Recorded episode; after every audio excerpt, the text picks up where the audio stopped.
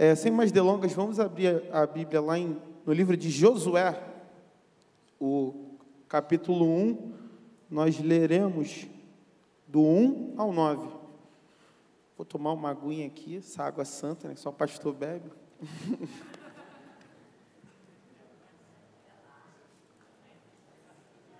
Olha a responsabilidade. Explicar para vocês é porque a gente ficou na igreja hoje e aí inventamos um karaokê santo ali. Fui cantar Cassiane, acabou com a minha garganta aqui. aí me perdoem pela rouquidão, meus irmãos. Livro de Josué, do capítulo 1, dos versos 1 ao 9. E sucedeu, depois da morte de Moisés, servo do Senhor, que o Senhor falou a Josué, filho de Num, servo de Moisés, dizendo: Moisés, meu servo, é morto. Levanta-te, pois, agora, passa este Jordão, tu e todo este povo, a terra que eu dou aos filhos de Israel. Para todo lugar, todo lugar que pisar a planta do vosso pé, vou-lo tenho dado, como eu disse a Moisés desde o deserto e desde o Líbano até o grande rio, o rio Eufrate, toda a terra dos heteus e até o grande mar para o poente do sol será o vosso termo, vosso termo. Ninguém se susterá diante de ti todos os dias da tua vida, como foi com Moisés, assim serei como fui com Moisés, assim serei contigo. Não te deixarei, nem te desampararei. Esforça-te e tem bom ânimo, porque tu farás a este povo herdar a terra que jurei a seus pais que lhes daria. Verso 7. Tão somente esforça-te e tem muito bom ânimo, para terdes o cuidado de fazer conforme toda a lei que meu povo, que, que meu servo Moisés te ordenou dela não te desvies nem para a direita, nem para a esquerda, para que prudentemente te conduzas por onde quer que andares. Não se aparte da tua boca o livro desta lei, antes medita nele de dia e de noite, para que tenhas cuidado de fazer conforme tudo o que nele está escrito, porque então farás prosperar o teu caminho, e então prudentemente te conduzirás. Não te mandei eu? esforça-te e tem bom ânimo, não pasmes, nem te espantes, porque o Senhor teu Deus é contigo por onde quer que andares. Amém? Meus irmãos, nesse primeiro capítulo de Josué, a gente vê a continuação da história de Israel. Você tem o Pentateuco, os cinco primeiros livros, e a continuação da história de Israel vem contada, começa a ser contada nesse livro de Josué. A história de Israel é a história de um povo que sofreu muito por anos no Egito. Um povo que no Egito foi açoitado e recebeu marcas profundas na sua pele, marcas no seu corpo, violência pesada e corporal. Um povo que no Egito foi saqueado, levaram as suas posses, perdeu o seu direito de propriedade, como escravos naquele lugar, naquele lugar, eles não tinham muitos direitos. Eles não tinham a possibilidade, a garantia de que a terra que está no meu nome vai passar para o meu filho. Não, eu sou um escravo. Eu não tenho direitos. Um povo que foi abusado fisicamente naquele lugar foi forçado a trabalhos braçais, foi forçado a trabalhos além do que as suas forças poderiam aguentar, muitas vezes, um povo que foi abusado emocionalmente também. O fato de você estar como um escravo numa terra estrangeira, você não ter a certeza e amanhã simplesmente um dos seus superiores poder violentar a sua filha, a sua esposa, é, é uma insegurança emocional gigante. Um povo, então, ali que, além de sofrer uma violência física, além de ser submetido a trabalhos forçados, ainda vivia uma insegurança, uma instabilidade emocional por conta da conjuntura que viviam. Lá, naquele lugar, vivendo nessa situação, eles viram aos poucos a sua existência perdeu o significado foram 400 anos vivendo como escravo. E após 400 anos, quantas gerações não passaram? Após 400 anos, não havia o que pudessem dizer para esse povo que, que, que, que, faria eles acreditarem que essa não era a forma deles viverem, que esse não era o estado normal. Era uma situação tão constrangedora, tão complicada, que eu acredito que para esse povo a esperança já devia ter morrido, eles já deviam acreditar: não, a nossa situação é essa. O meu pai tentou se libertar, o meu avô tentou se libertar, o meu bisavô tentou se libertar, mas continuamos aqui e aqui vamos continuar, e essa é a nossa vida. Mas Deus tinha uma promessa a esse povo. E Deus não se esquece das promessas que faz ao seu povo. Deus não se esquece das suas promessas. E Deus não estava alheio ao sofrimento que aquele povo estava vivendo no Egito. E como libertador, como um instrumento de é, é, revolução, um instrumento de condução do povo à promessa que estava, é, é que tinha sido liberada aquele povo, Deus manda a Moisés envia a Moisés para esse povo vivendo nesse, nesse dilema, nessa situação de escravidão, nesse dilema de é, é, é, um emocional fragilizado, o corpo fragilizado, sem poder ter direito a nada, um povo que era escravo, e Deus manda Moisés como libertador. E Moisés, para esse povo que estava vivendo ali já há 400 anos, eu imagino que quando chegou Moisés, pela situação que a gente vê lá, quando Moisés agride um dos guardas para poder é, é, tomar as dores do hebreu, e os hebreus chegam, quem te constituiu como, como nosso, nosso governante? Não havia no povo de fato uma esperança de que, ah, esse Moisés aí, e foram dez pragas enviadas antes do povo ser liberto. Então você imagina, vem uma praga, Aí o povo vai falar: agora vai, agora nós vamos ser libertos, agora a gente vai, vai sair desse julgo, agora o nosso, o nosso corpo vai se ver livre dos açoites dos egípcios. E o coração de Faraó está duro. Vem a segunda praga, e agora vai, agora é piolho, está todo mundo coçando a cabeça, agora vai, e não acontece nada. E vem outra praga, e vem outra praga, e está na nona praga, eu acredito que na nona praga o pessoal já estava, é só mais uma, não vai acontecer. Meu avô não foi, meu pai não foi, não vai ser dessa vez. E aí, na décima praga, o coração de, de Faraó ali se amolece e o povo sai. Você imagina na imagem desse povo que, após 400 anos de sofrimento, através de um homem, é, é, através de Deus, certamente, mas assim, instrumentalizado por um homem, é liberto do Egito. Imagine é, o que, que Moisés significava na cabeça desse povo. Moisés, para esse povo, não significava apenas mais um líder. Moisés, para esse povo, não era simplesmente mais um governante. Por trás de Moisés, por trás da figura, por trás desse nome, havia toda uma simbologia, todo um imaginário no, na cabeça das pessoas, na cabeça do povo. Moisés, para esse povo, era um símbolo de esperança. Moisés, para esse povo sofrido, para esse povo é, é, amassado diante dos pés, dos calcanhares empoeirados dos egípcios, Moisés era uma esperança.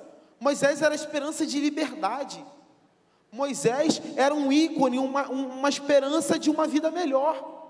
Moisés significava para eles a promessa de uma terra que mana leite e mel. Moisés nos tirou do Egito, Moisés nos levará a esse lugar. Moisés devolve a um povo que sofreu por 400 anos o brilho no olho, a vontade de pensar no futuro, a esperança de que existe algo melhor, a esperança de que existe um lugar para onde eu estou caminhando. Um povo que já não imaginava nada, agora, através da vida de Moisés, esse povo creu. E o povo é liberto do Egito. E o povo vai para o deserto. E são 40 anos de deserto. 40 anos, o povo ali no meio desse deserto, a gente lê lá que o povo peca, e por isso Deus fala: ó, essa geração não vai entrar, somente outra geração. Se passam 40 anos e nasce uma nova geração.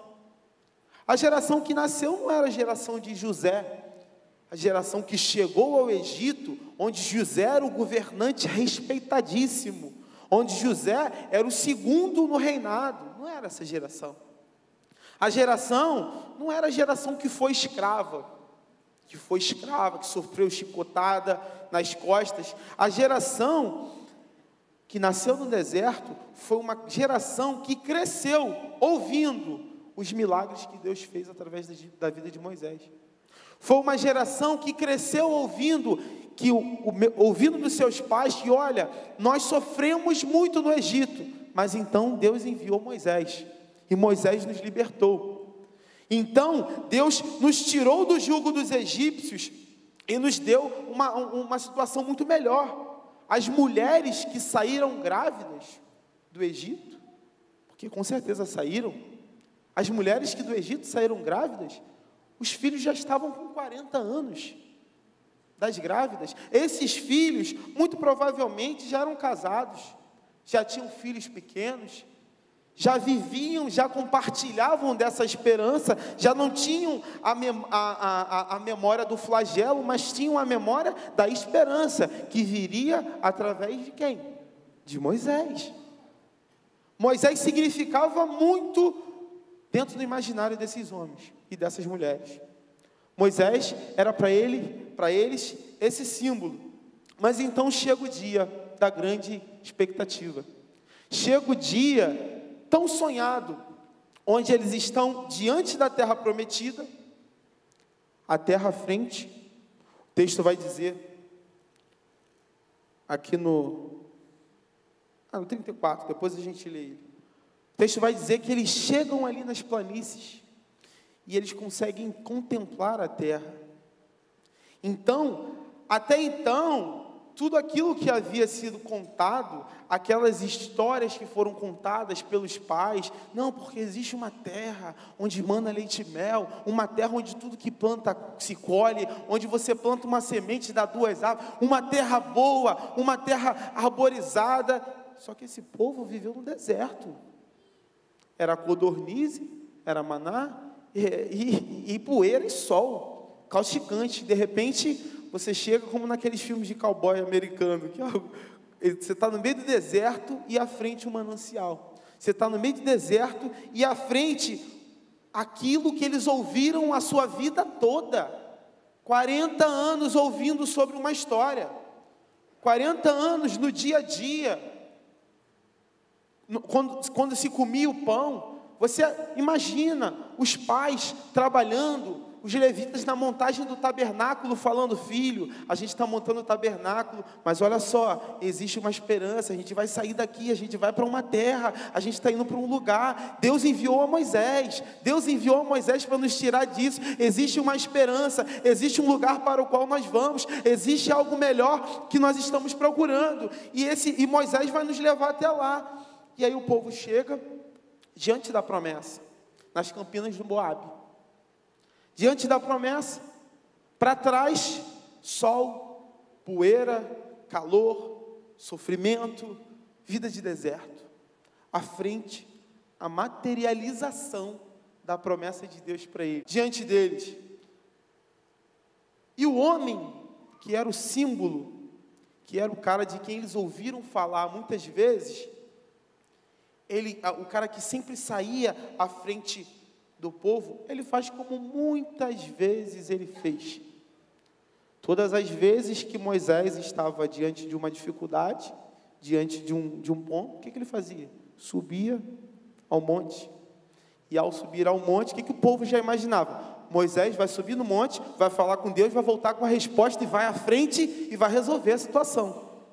Então, para esse povo, Moisés faz dessa forma, como muitas vezes ele vai ao Monte Nebo, sobe ao monte, e para quem ficou embaixo, ficou o zum, zum, zum. Você imagina milhões de pessoas, uma do lado da outra. Para a informação chegar lá na ponta, precisa sair daqui, vai falando e vai falando, entendeu? Então, imagina, toda hora alguém E Moisés chegou, Moisés chegou, Moisés chegou e tal. Vai ser o que dessa vez? Vamos pular? O, o, o, o Deus vai abrir de novo o, Jordão? A, a, muralha vai cair? A gente vai escalar? O que, que vai ser? Qual é a orientação? Aí surge alguma coisa aqui, aí o pessoal, e é isso? Ah, não, foi com o telefone sem fio. Não foi isso. Qual é a mensagem? O que vai vir? O que está vindo é, é, é, de Moisés? Esse símbolo da esperança. Ele, será que ele vai descer? Que horas que ele vai descer? Na hora que ele vai descer, vamos lá. As crianças que são mais é, criativas, eu imagino que já, já estavam ali confabulando como que vai ser dessa vez, o que, que a gente vai fazer, a esperança, a, a, a intenção, Deus vai fazer através de Moisés, Deus vai fazer através de Moisés, mas a mensagem que o povo esperava era que Deus fizesse através de Moisés, que Moisés descesse com uma orientação daquela bonita, com sei lá, mais duas tábuas da lei na mão, algo revolucionário. É o momento, é o momento da promessa. É um momento onde a gente está esperando o melhor de Deus. É um momento em que esperamos por 40 anos. Estamos diante da promessa de Deus. Mas a mensagem que vem, ao contrário, a mensagem que vem não é uma mensagem de esperança. A palavra que eles esperavam era uma palavra de esperança, mas vem uma mensagem de morte. E você imagina essa mensagem sendo cascateada dentro de é, dezenas, dezenas de milhares, milhões de pessoas. Moisés morreu, Moisés morreu, Moisés morreu. E o zum, zum, zum no arraial, meu Deus, Moisés morreu. O que, que aconteceu? Porque, se a gente for olhar o texto Deuteronômio 34, 7 8, Moisés não era alguém caquelético que subiu alguém cheio de catarata, com, a, com, com um cajado se apoiando, que alguém já esperava morrer. Negativo. Vamos olhar aqui. Deuteronômio 34, 7 e 8. Só voltar é, na, na página anterior, 7 e 8, vai dizer: Era Moisés da idade de 120 anos quando morreu. Aí todo mundo imagina, pô, 120 ele devia estar mais para lá do que para cá. 120 anos quando morreu. Os seus olhos nunca se escureceram, nem perdeu ele o vigor e os filhos de Israel prantearam Moisés 30 dias nas campinas do Moabe, e os dias do pranto do luto de Moisés se cumpriram. Então Moisés, quando sobe ao monte, não era um homem caquelético. O Moisés que sobe ao monte não era alguém que o povo esperava que voltasse morto. O Moisés que sobe ao monte era o mesmo guerreiro, que o mesmo líder, o mesmo vigor que do cara que saiu de lá do Egito e conduziu e conduziu com orientação de Deus todo o povo, mas a mensagem que vem não é a mensagem que eles esperavam. Para aquele povo receber essa notícia não foi fácil. É dolorido quando a gente espera por uma promessa de Deus e a gente vê que essa promessa está muito perto de acontecer, mas a mensagem que vem para nós não é a mensagem que a gente gostaria de ouvir. Aquele povo não esperava receber essa mensagem. Com Moisés, não morreria somente um homem. Com Moisés, morreria um ideal, uma ideia, uma, uma, uma esperança, morreria a, a esperança, o brilho no olho de que nós saímos de lá e nós chegaríamos lá através desse tal de Moisés, através desse cara que foi chamado para nos conduzir até lá, mas aqui tão pertinho, tão próximo de acontecer, tão ao lado. Era esse momento onde a gente experimentaria, onde a gente experimentaria o melhor de Deus para nós. Nós estávamos diante da promessa, de frente daquilo que era o melhor de Deus para nós, de frente daquilo que eu ouvi do meu pai, de frente daquilo que eu ouvi da minha mãe, de frente de todas as histórias que eu ouvi durante todos os 40 anos peregrinando no deserto. Tudo que eu ouvi convergiria nisso, nessa entrada triunfal na terra prometida. Mas o Moisés morre. Imagina o coração desse povo. Imagina esse povo que tinha Moisés numa conta altíssima, que tinha Moisés como aqueles que eles terceirizavam um relacionamento com Deus. Não de maneira correta, mas era o que eles faziam. Não, Moisés, não quero ver, não. Vai você, fala com Deus, brilha o teu rosto. Não quero que brilhe o meu, não. Vai você, a responsabilidade é sua. Esse cara, eles terceirizavam essa promessa para Moisés o tempo todo. Então, a, a realização da promessa para esse povo estava na figura de Moisés. Mas Moisés morre. E não acontece do jeito, do jeito que eles imaginavam. Meus irmãos, existem momentos na nossa vida que parece que a esperança morreu. Existem momentos da nossa existência, momentos da nossa caminhada, onde a gente elege alguns Moisés a gente elege algumas circunstâncias e situações e a gente acha que é dessa forma, é com essa situação que Deus vai agir, é desse jeitinho aqui que Deus vai agir, que Deus vai me abençoar. É esse fragmento aqui que vai fazer com que a promessa de Deus se desencadeie na nossa vida. Momentos onde a esperança para nós morre.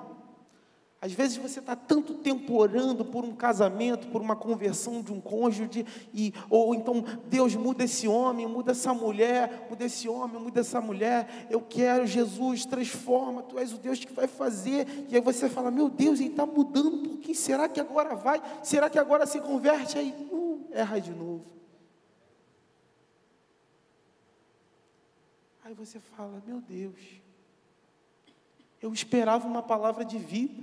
Eu esperava um Moisés com uma orientação aqui, mas não, não aconteceu. Às vezes você está orando tanto tempo por um filho e tal, orando, pedindo para ele vir ao, ao culto, e ele não vem, ele está desviado, um parente, aí você traz ele ao culto, aí o pastor Ari faz aquela pregação evangelística, e você está aqui por dentro, por fora está tranquilo, né, para ele não perceber, mas por dentro você está aqui, é hoje, Jesus, é hoje, é hoje que esse que esse, esse Senhor se converte, é hoje, é hoje, de hoje não vai passar. E aí ele sai. Ah, muito chato esse culto, não quero mais vir nisso aqui não, o pastor fala muito alto, grita muito, não, pelo amor de Deus, vou, se eu voltar para a igreja, vou, vou para um pastor que fala mais baixo. e aí aquela tua esperança morre. A palavra que vem para você não é uma palavra de, de vida e de vitória, mas às vezes é uma palavra de morte um desemprego, um concurso. Sabe quando você está estudando para aquilo ali, estudando para aquele concurso, ou então se esforçando no seu trabalho ali, aí daqui a pouco surge uma vaga, abre um processo seletivo, você se inscreve, aí você passa na primeira etapa, aí você passa na segunda etapa, aí você passa na terceira etapa, você vai para a dinâmica de grupo, participa da dinâmica, aí você está naquele momento que só falta o RH te ligar. Ou então aquele concurso, você estudou, você batalhou e tal, e aí chegou aquele momento ali de corrigir o, o, o cartão resposta, e aí você, você começa ali, um, dois, três, chegou em dez, o coração já começa a bater mais alto, e quinze, vinte, e trinta, você precisa de trinta para passar, vinte e nove, aí zero, zero, zero, zero, zero, aí você fala, não, não, por um não, Deus, zero, zero, zero, e aí você fala, caraca, não passei por uma questão, cheguei tão perto, eu cheguei tão perto. Era isso que mudaria a minha vida. Era o concurso que ia fazer eu casar. Era o concurso, era aquilo que ia me, me, me reajustar. Era, era a promoção que chegou tão perto. Aí você fala, pô, mas o seu colega que não fez a metade do que você fez foi promovido. Não tem a metade do seu conhecimento foi promovido. E o pior, você vai ter que ensinar ele o trabalho, porque ele não sabe. Você vai ter que ensinar ele para que ele, para que ele seja seu chefe. E aí você fala: Meu Deus, cheguei tão perto. Por que Jesus? Um, um, um noivado, que você está orando ali, orando, Jesus, eu quero casar, me dá uma porta de emprego e tal, e não abre, não abre, daqui a pouco você fala, caraca, eu acho que esse ano vai, as coisas estão, estão convergindo, e daqui a pouco acontece uma situação, não dá, uma doença. É tão triste, meus irmãos, quando a gente ora pela cura de uma pessoa. E a gente ora, a gente crê que Deus pode curar e Deus pode curar. E aí você às vezes está orando, está orando, está orando, e vai sair o diagnóstico, e vai sair o diagnóstico, e na hora do diagnóstico vai se despedir da sua família.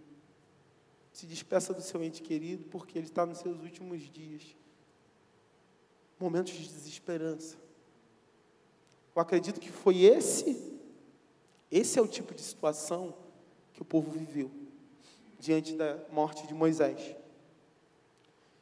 Esse tipo de situação parece que mina a nossa fé. São situações que parece que drenam a nossa energia espiritual, drenam a nossa esperança, e às vezes a gente. Ah, Você começa até, você se você não vigiar, você até esfria. São situações que acabam com a nossa esperança. E ao falar de esperança, sempre me vem uma, à mente um trecho. O poeta italiano Dante Alighieri, na sua obra A Divina Comédia, ele narra ali os níveis do inferno e ele fala que uma das portas do inferno existe uma frase. E a frase que está escrita ali é: Perdei, ó vós que entrais, toda a esperança. Eu concordo com, com, com Dante Alighieri nesse sentido, não com o resto da obra, mas com esse sentido especificamente, porque o único lugar onde a esperança, de fato, está morta é no inferno. Porque para nós que temos a Cristo, negativo, isso não vale não. Porque o, é, é, Isaías 40, 31 vai dizer que os que esperam no Senhor sobem com asas como águia, correm e não se cansam, caminham e não se fatigam. Então, o lugar da desesperança não é conosco, conosco que temos a Cristo como baluarte da nossa esperança. O lugar, o lugar de desesperança não é conosco, nós somos o povo da esperança, nós somos aqueles que é, é, é creem em algo melhor. Situações como essas são inevitáveis situações onde nós experimentaremos a morte do Moisés, a morte de uma esperança, a morte, às vezes, de um sonho pontualmente, são inevitáveis. Quem aqui nunca viveu uma frustração de um emprego que queria e não conseguiu? De uma oração de cura que orou, infelizmente a pessoa não foi curada? Ouvir o. É, é, o meu poder se. É, caraca, me fugiu agora. A minha graça te basta. Obrigado, assim. Ouvir o a minha graça te basta. Porque o meu poder se aperfeiçoa na tua fraqueza. Não é fácil. É bonito para a gente falar. Minha graça te basta. O meu poder se aperfeiçoa na tua fraqueza. Difícil é a gente estar tá nessa situação onde Moisés morre e falar: Senhor, tua graça me basta que essa é uma fraqueza minha. Essa situação tem um potencial enorme de tirar a minha fé. Essa situação tem um potencial enorme de fazer com que eu não acredite mais que eu entrarei na terra prometida, que eu não acredite mais que Deus continuará me levando ao caminho de uma terra que manda leite e mel. Esse tipo de situação é muito complicado, é difícil, mas nós que somos cristãos, temos uma esperança. Por isso, enquanto existir vida, meus irmãos, existe esperança. Enquanto nós não estivermos ali no, diante da, da, da morte e do julgamento, existe esperança. Tem como mudar. A palavra de Deus vai dizer: quero trazer à memória aquilo que me pode dar esperança essa, essa frase, esse versículo, ele traz consigo que, o, que o, o orador, ele não está no lugar de esperança. Porque se você precisa rememorar aquilo que te dá esperança, significa naturalmente que você está em um lugar talvez de desespero. Então nós trazemos à memória aquilo que nos, nos pode dar esperança, aquilo que nos dá esperança quando nós estamos no lugar do desespero. Mas graças a Deus que nós temos esse Deus que intercede por nós e que em momentos de desespero nos dá a sua palavra e as suas orientações para que nós consigamos viver esses momentos tão difíceis. E particularmente nesse texto existem algumas orientações dentro desses nove versículos, alguns é, é, é, a, a, a, alguns conselhos que Deus vai dando aqui a Josué, porque Josué estava com um pipinão na mão. Josué estava com uma situação complicadíssima para se administrar, porque por mais que ele estivesse muitos anos ao lado de Moisés, ele não era Moisés. A, a, a, o imaginário que o povo tinha de Moisés não era a mesma imagem que eles tinham de Josué. Então Josué tinha uma condição para administrar. E Deus, por sua misericórdia, não deixa Josué sozinho e dá orientações para esse Josué. Quais são as orientações que Deus dá a Josué? Em primeiro lugar, a primeira orientação que eu vejo aqui, primeiro ensinamento que eu vejo aqui, que Deus dá a Josué, é que ele precisava encarar os fatos. Josué, Moisés morreu. Josué, Moisés morreu. A situação que você não queria que acontecesse, aconteceu. Morreu Josué, morreu Moisés. Morreu Moisés. Você precisa encarar que essa situação já não é mais como era antes. Porque às vezes a gente fica preso uma armadilha dessas situações, e acredito que a, a pastora deve ver muito isso às vezes dentro do consultório. As pessoas, não, porque, ai, há 28 anos atrás, meu pai falou isso para mim e tal, e a pessoa está presa nisso até agora. Falou, falou. Ai, meu Deus, eu me desviei, engravidei. Engravidou, minha filha. Tem que seguir. O fato do neném estar tá na barriga não vai mudar. Ai, meu Deus, perdi o emprego, estou desempregado. É, você está desempregado. O que você vai fazer diante disso? Encare o fato. Moisés é morto. Aquilo que você dentro da sua ótica humana, não porque Deus te falou, mas a sua interpretação da situação, dizia que era seria com certeza através de Moisés apenas que Deus operaria o milagre cumpriria a promessa dentro da sua vida. Mas calma aí, Moisés morreu. A, a, a situação agora é outra.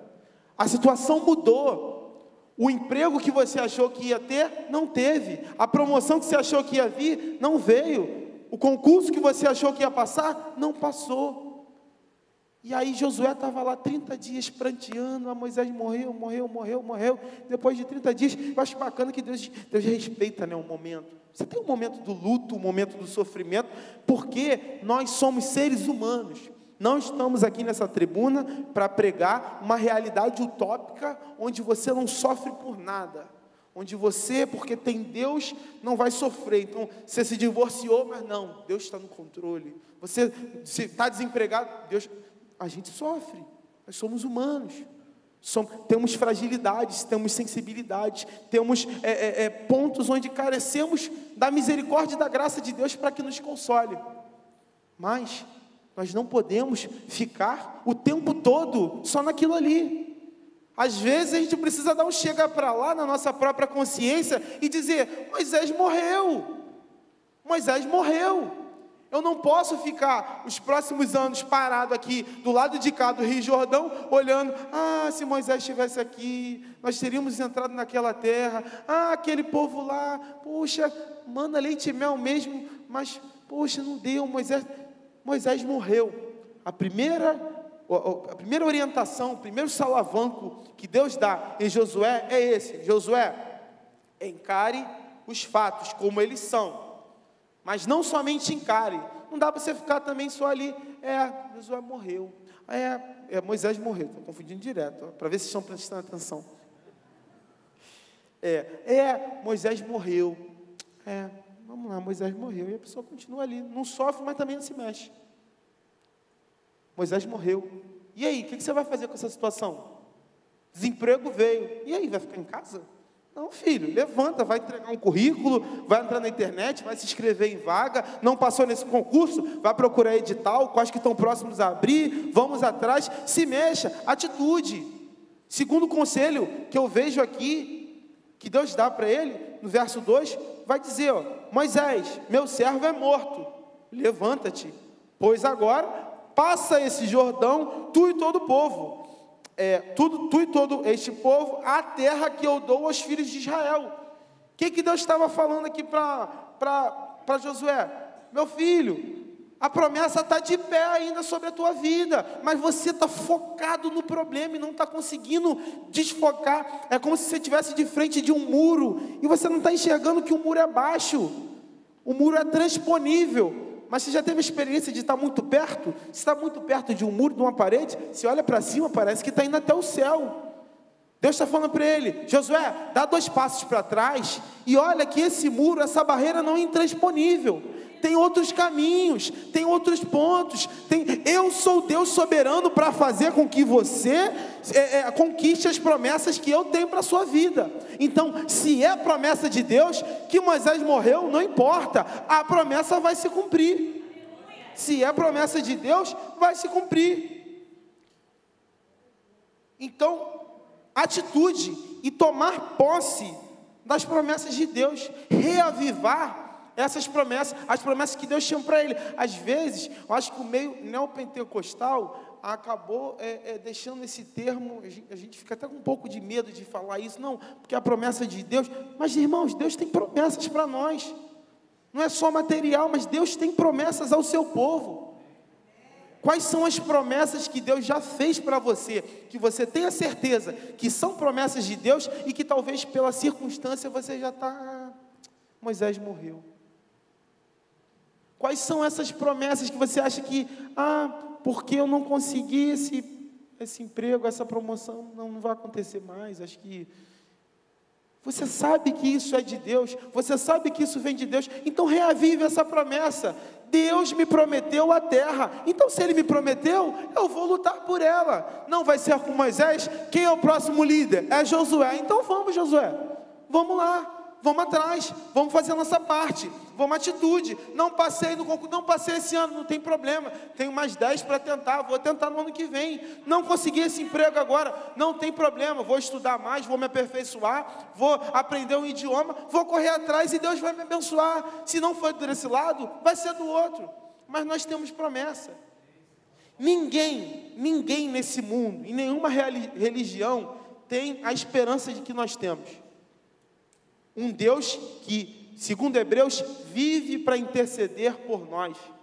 Um, um, sacerdote que está continuamente diante do Pai, intercedendo pela vida do Ajuarez, pela vida do pastor Mário, pela vida do pastor Ari, pela vida da Silvana. Jesus está diante do Pai falando: Sustenta Silvana, meu pai. Sustenta Silvana, sustenta Ana Célia, sustenta o Gercinho, sustenta a Jorcilane. É um Deus que está o tempo todo ali e que diz que todas as coisas cooperam para o bem daqueles que amam a Deus e que andam segundo o seu propósito. Meu Deus, que religião tem essa esperança? Quem pode dizer de, e se garantir de falar tudo que está acontecendo na minha vida está cooperando para o meu bem? Nós temos essa, nós temos essa oportunidade, nós temos essa promessa. É por isso que apóstolo Paulo vai falar que o evangelho para muitos é loucura, mas para nós é poder de Deus para todo aquele que crê. Porque por mais que eu sofra, sei lá, por sepultar um filho, que é algo, acredito que seja uma das maiores dores que você pode experimentar. Aí você vê às vezes a mãe está sepultando o filho e está cantando uma glória, glória, aleluia. Meu Deus. Só o Senhor pode fazer isso. Só nós podemos ter essa esperança. Só o povo do céu pode ter essa esperança.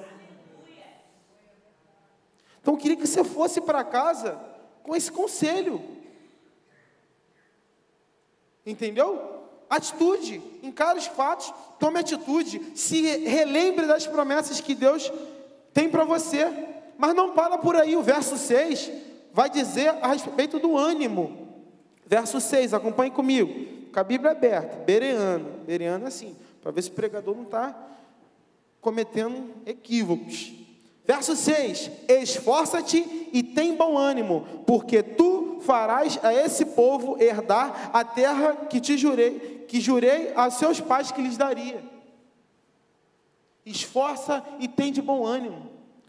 Deus é tão maravilhoso que ao dar orientação para Josué, ele fala: Josué, toma atitude, Josué, reavive as promessas, mas olha só, se esforce e tem bom ânimo. Por quê? Porque existem momentos na caminhada que, vão, são, que são desanimadores. Sabe aquele momento onde você está fazendo, fazendo, fazendo, fazendo, fazendo e parece que não sai do lugar? Onde você está remando, remando, remando, remando e parece que teu barco só está andando para trás, só está andando para trás. Um momento onde você está esgotado, onde você está desanimado, onde você já não está acreditando mais que existe uma terra prometida do outro lado do Jordão. Nesse momento, Josué, esforça-te e tem de bom ânimo. Reaviva as promessas. Traz à tua memória aquilo que dá esperança. Vai ser fácil? Não vai ser fácil, mas eis que estou contigo todos os dias até a consumação dos séculos. Então sozinho você não vai estar. Sozinho você não vai estar.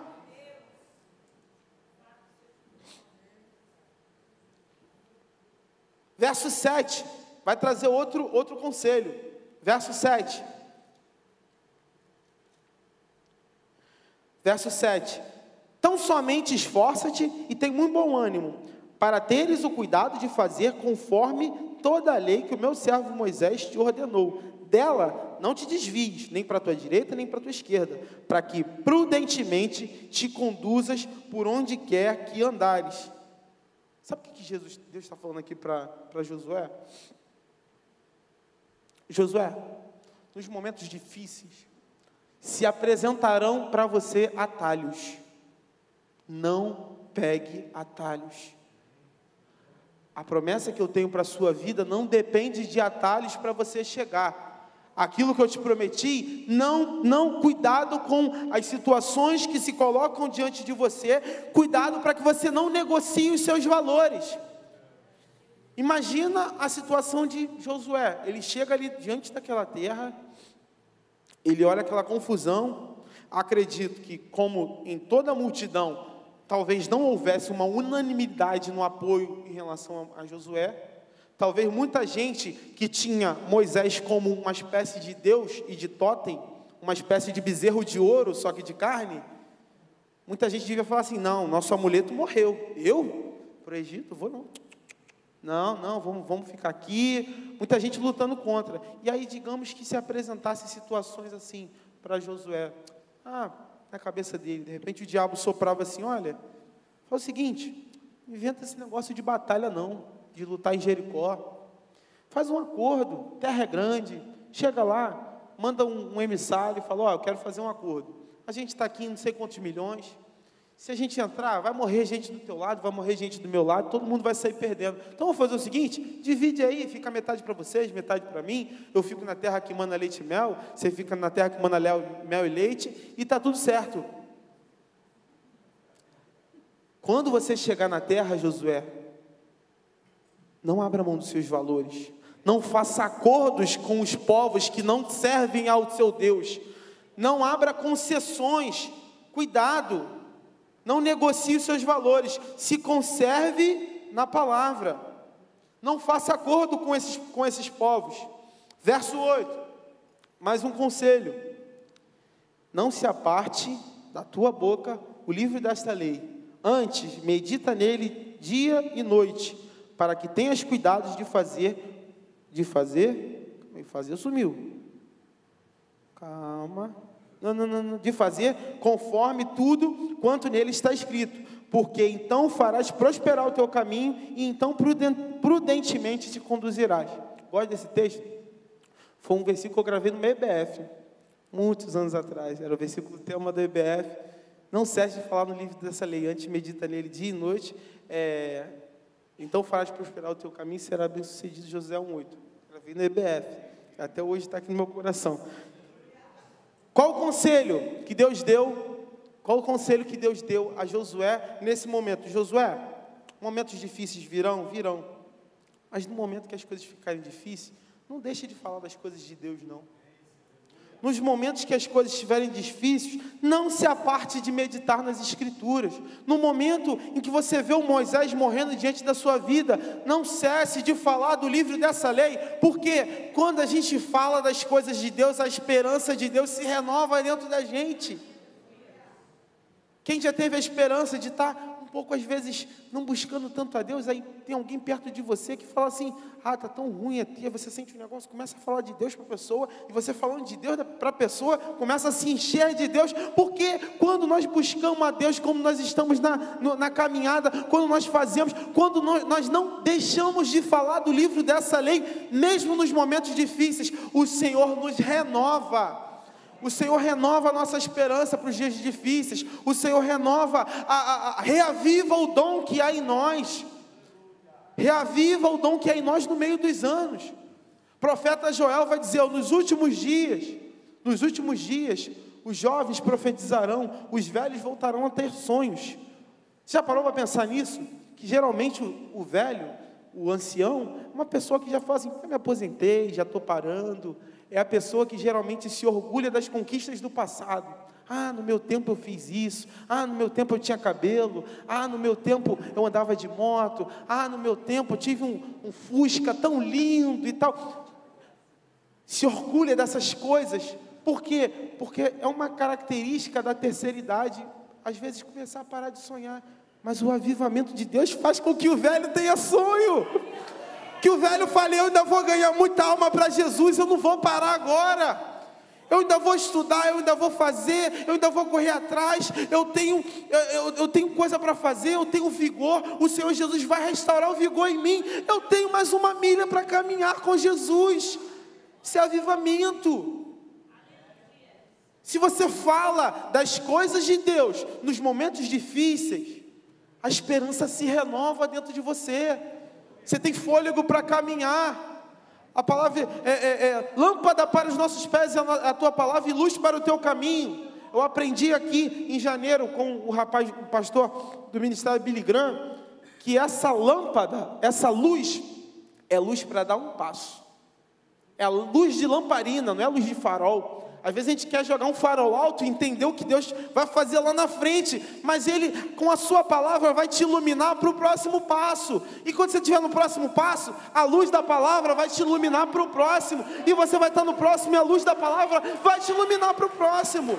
O Espírito Santo de Deus quer te renovar e quer iluminar e quer te conduzir a um caminho de vitória para que Ele cumpra na sua vida as promessas que Ele tem. Só que a gente está querendo ver lá na frente. A gente quer antecipar. A gente quer dizer para Deus: Deus, o melhor para mim é aquele emprego ali. E Deus está falando: se você for para lá, a empresa vai falir e você vai ficar quebrado. Você está falando, meu Deus, o melhor é eu fechar um contrato gigante na minha empresa com esse aqui. E Deus está falando, não, o melhor para você é vender picadinho, porque você vai diversificar. Por quê? Porque todas as coisas cooperam para o bem daqueles que amam a Deus e que andam segundo o seu propósito. Por isso, nos momentos de dificuldades, nos momentos difíceis, a palavra de Deus vai te dar a luz para você dar o próximo passo. Mas confie que em Deus, que o próximo passo vai te conduzir à promessa dele. Não queira ficar antecipado. A gente tem sofrido tanto mal do século, ansiedade, por quê? Porque a gente quer sempre se antecipar, a gente quer sempre prever os riscos, a gente quer sempre construir aqui, eu vou, eu vou investir nisso aqui, porque se der ruim aqui, eu vou para cá, eu vou fazer essa segurança aqui, eu vou ter esse negócio aqui, essa casinha alugada, porque se der ruim no meu, no meu emprego. A gente quer o tempo todo, e isso não é errado, não, não estou não tô falando que isso seja errado, isso é estratégia, isso é bom, jamais pregaria contra isso, mas isso não é a nossa segurança. A nossa segurança tem que estar no Senhor. E ainda que tudo quebre, eu falo: todavia eu me alegrarei no Senhor e exultarei o Deus da minha salvação, porque Ele tem cuidado de mim. Porque Ele me trouxe até aqui, porque Ele me sustentou em todos os momentos, porque no momento difícil Ele me sustentou, no momento que estava muito bom, Ele me segurou para que eu não me soberbasse. Então Deus quer te alinhar e te conduzir ao caminho dele. E por isso, nos momentos difíceis, se apegue à palavra, se apegue à oração, se apegue aos cânticos, porque isso vai te encher para que você dê o próximo passo. Nos momentos difíceis, não deixe de meditar nas Escrituras. Ah, esse texto vai dizer, esse, esse capítulo 8, de, de, esse versículo 8 de Josué, vai dizer para nós que o sucesso da história de Josué, não era que ele tinha sido treinado por Moisés, não era que ele era um cara muito bem apresentado, não era que ele tinha um poder de persuasão, formação em programação neurolinguística, quântica, para conseguir convencer o povo ali a, a seguir o caminho. Não, o segredo de Josué estava na piedade que ele cultivava todos os dias, não se apartando do livro dessa lei, mas meditando nele de dia e de noite. E isso fez com que o caminho de Josué fosse próspero. Não foi somente a sua capacidade, ele era capacitado, mas a sua esperança, aquilo que o conduzia, o vetor que o levou ao sucesso, não foi a sua capacidade, mas foi o Espírito Santo de Deus que conduziu ele ao lugar que era o centro da vontade de Deus para a vida de Josué. Então, a gente precisa se apegar a essa promessa e entender que nos momentos de dificuldade, a gente não pode negligenciar a busca de Deus. É difícil, é difícil pra caramba. É difícil pra caramba. Você frustrado por alguma situação, ficar glória, glória, aleluia, glória, glória, vencendo, vem Jesus. É difícil, é difícil, não é fácil, nem um pouco. Mas é interessante que até o nosso gemido é interpretado por Deus. Então, mesmo que a gente não consiga, porque o gemido, ele é o, o auge de uma manifestação humana, onde você não conseguiu botar um sentimento, nem apenas uma palavra. Então você deu um urro, um gemido, mas o teu gemido é traduzido diante de Deus, o Pai, porque Ele te conhece. Então, mesmo que seja para dar um gemido, mas vá diante de Deus mesmo que seja para chorar, que você não consiga expressar nem apenas uma palavra, não deixe de orar, não deixe de estar diante de Deus, não cesse de falar do livro dessa lei, medita nele dia e noite, para que teu caminho seja próspero. Mesmo que as circunstâncias sejam ruins, mesmo que seja difícil, mesmo que esteja doendo, se apegue na esperança que é em Jesus. Como eu disse, nenhuma religião do mundo tem e pode dar a esperança e a segurança e o relacionamento que o Senhor Jesus Cristo nos dá. Porque, por mais que Ele cuide de nós, por mais que Ele interceda por nós com gemidos inexprimidos, por mais que Ele conduza a nossa, a nossa vida, por mais que Ele esteja conosco todo, todos os dias até a consumação dos séculos, Ele tinha tudo para nos chamar de servo, mas Ele não nos chama de servo, Ele nos chama de amigo. Ele não nos chama de servo, Ele nos chama de amigo. E a contrapartida para o Senhor que me chama de amigo é eu, eu ser a ele um escravo voluntário, que o Paulo vai falar que é o dulos, é o escravo da orelha furada. Era um escravo que a, a relação é, de escravidão no Novo Testamento é, não, é, não tem nada a ver com o que a gente vê dentro da nossa história aqui do Brasil, escravagista. Então, desfaça essa, essa, essa, essa conexão. Apenas a palavra é a mesma, mas a relação era bem diferente. Existiam, é, existiam senhores que eram muito bons aos seus escravos. E existiam os escravos, eles, senhores que eram tão bons, que chegava um ponto que o Senhor falava assim: Ó, oh, oh, Fulano, vou te liberar, você está livre para ir. Aí ele falava assim: Não, eu quero te servir, até eu morrer. E o sinal para que essa relação se concretizasse, se materializasse, era o escravo furar a orelha. O escravo da orelha furada era ele dizer: Eu estou com o meu Senhor, não porque Ele me comprou, mas porque eu também decidi estar com Ele. Então, o Senhor que conduz e que nos ama e que faz é, é, pela nossa vida, nós também nos voltamos a Ele e dizemos: Senhor, já que tu me chama de amigo, não me chama de servo, eu quero o Senhor como meu Senhor, não porque é, é, é o Senhor tem todas as razões para me obrigar a te servir, mas o Senhor não me obriga. Então, por mais que eu tenha várias razões para não te servir, eu escolho te servir. Porque o Senhor é Deus acima de todas as coisas e o Senhor conduz todas as coisas dentro da minha vida. Então, meu irmão, é, Deus quer nos levantar como esse Josué dentro da nossa casa. Deus quer nos levantar, me levantar, te levantar como Josué dentro da tua família, dentro do teu trabalho Deus quer te enviar para esse mundo com essas orientações aqui. Se Moisés morrer, reconheça, Moisés morreu, mas tem Deus na frente, tome atitude, faça diferente. Quando Deus é, é, é, traga à sua memória aquilo que pode dar esperança, reavive as promessas dentro de você. Quando você chegar lá, não negocie valores. E todos os dias, Não cesse de falar no livro dessa lei, mas medita nele dia e noite. Então, é, verás prosperar o teu caminho e serás bem-sucedido.